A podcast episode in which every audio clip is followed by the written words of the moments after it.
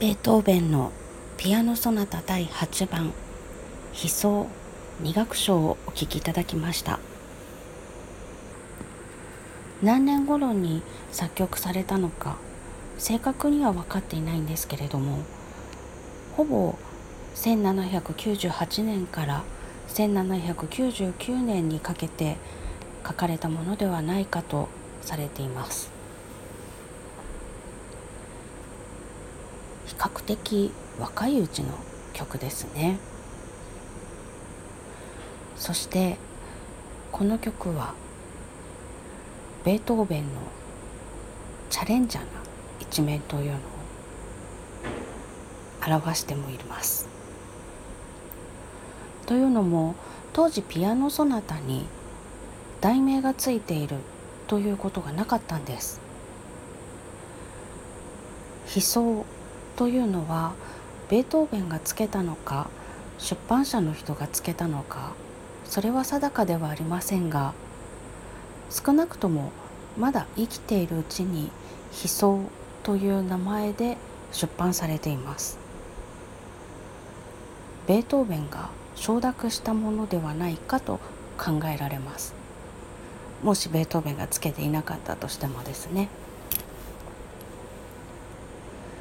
そんなことから新たなチャレンジをした作品の一つであるということもできると思います。その後も特段有名な月光のそなただったりとかああいうのをはじめベートーベン自身が曲に対して題名を与えたソナタというのがないんですけれども26番の「告別」これはベートーベンが曲名をつけたと言われています。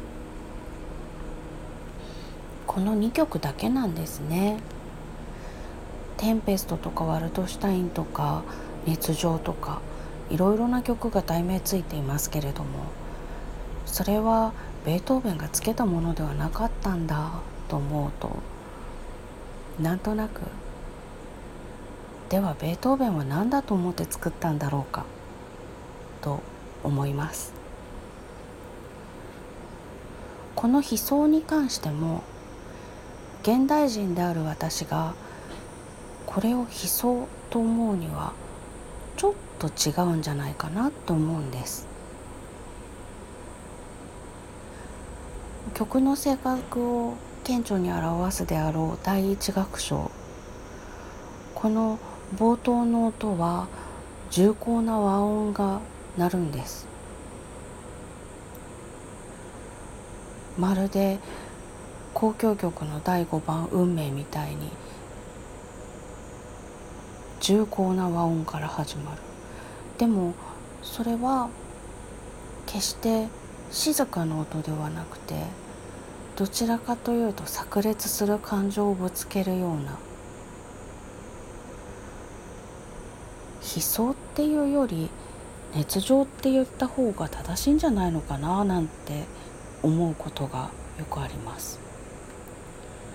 そしてこの第二楽章はとても甘い音色がしてよく思うのは桃の花の下で夕焼けを眺めるような心地。桃色の空気に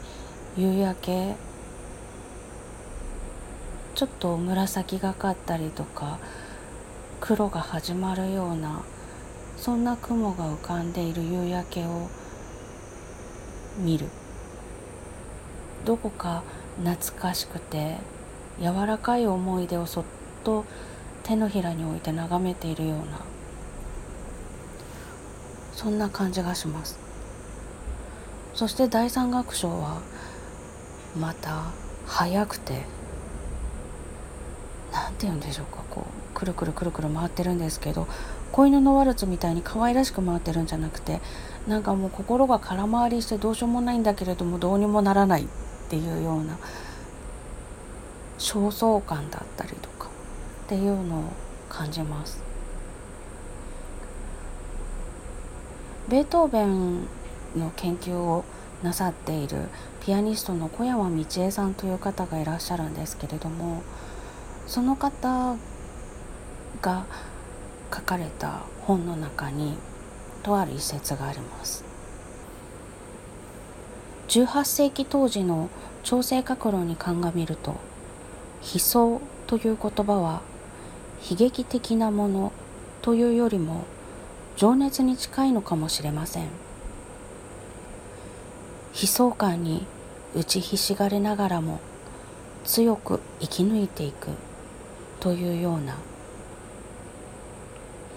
と書かれている部分がございます。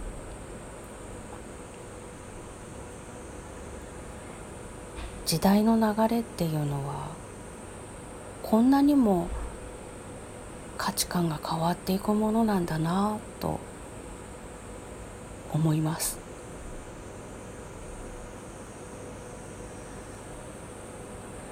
この曲の100年後ぐらいに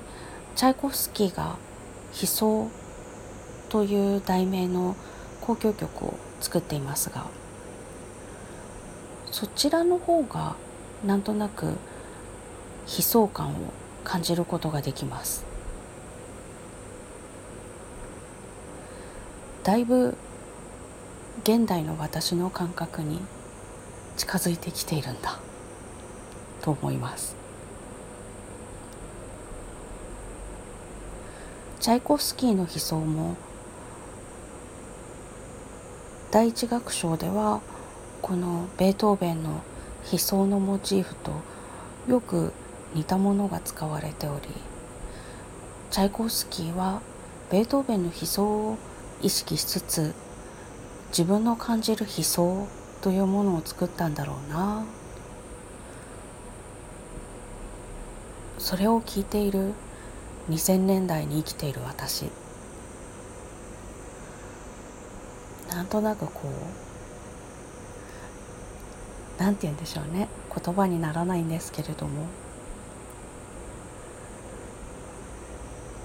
変わりながら積み重なってきた時代の重みというのを感じたりします。悲壮という言葉から話が広がってしまいました。この曲は弾くのが本当に難しいんですけれどもバッチリ決まった時って気分いいんだろうなといつか満足がいくような演奏ができる日が来るのを待ち焦がれながらずっと弾いていきたいなと思っている一曲です。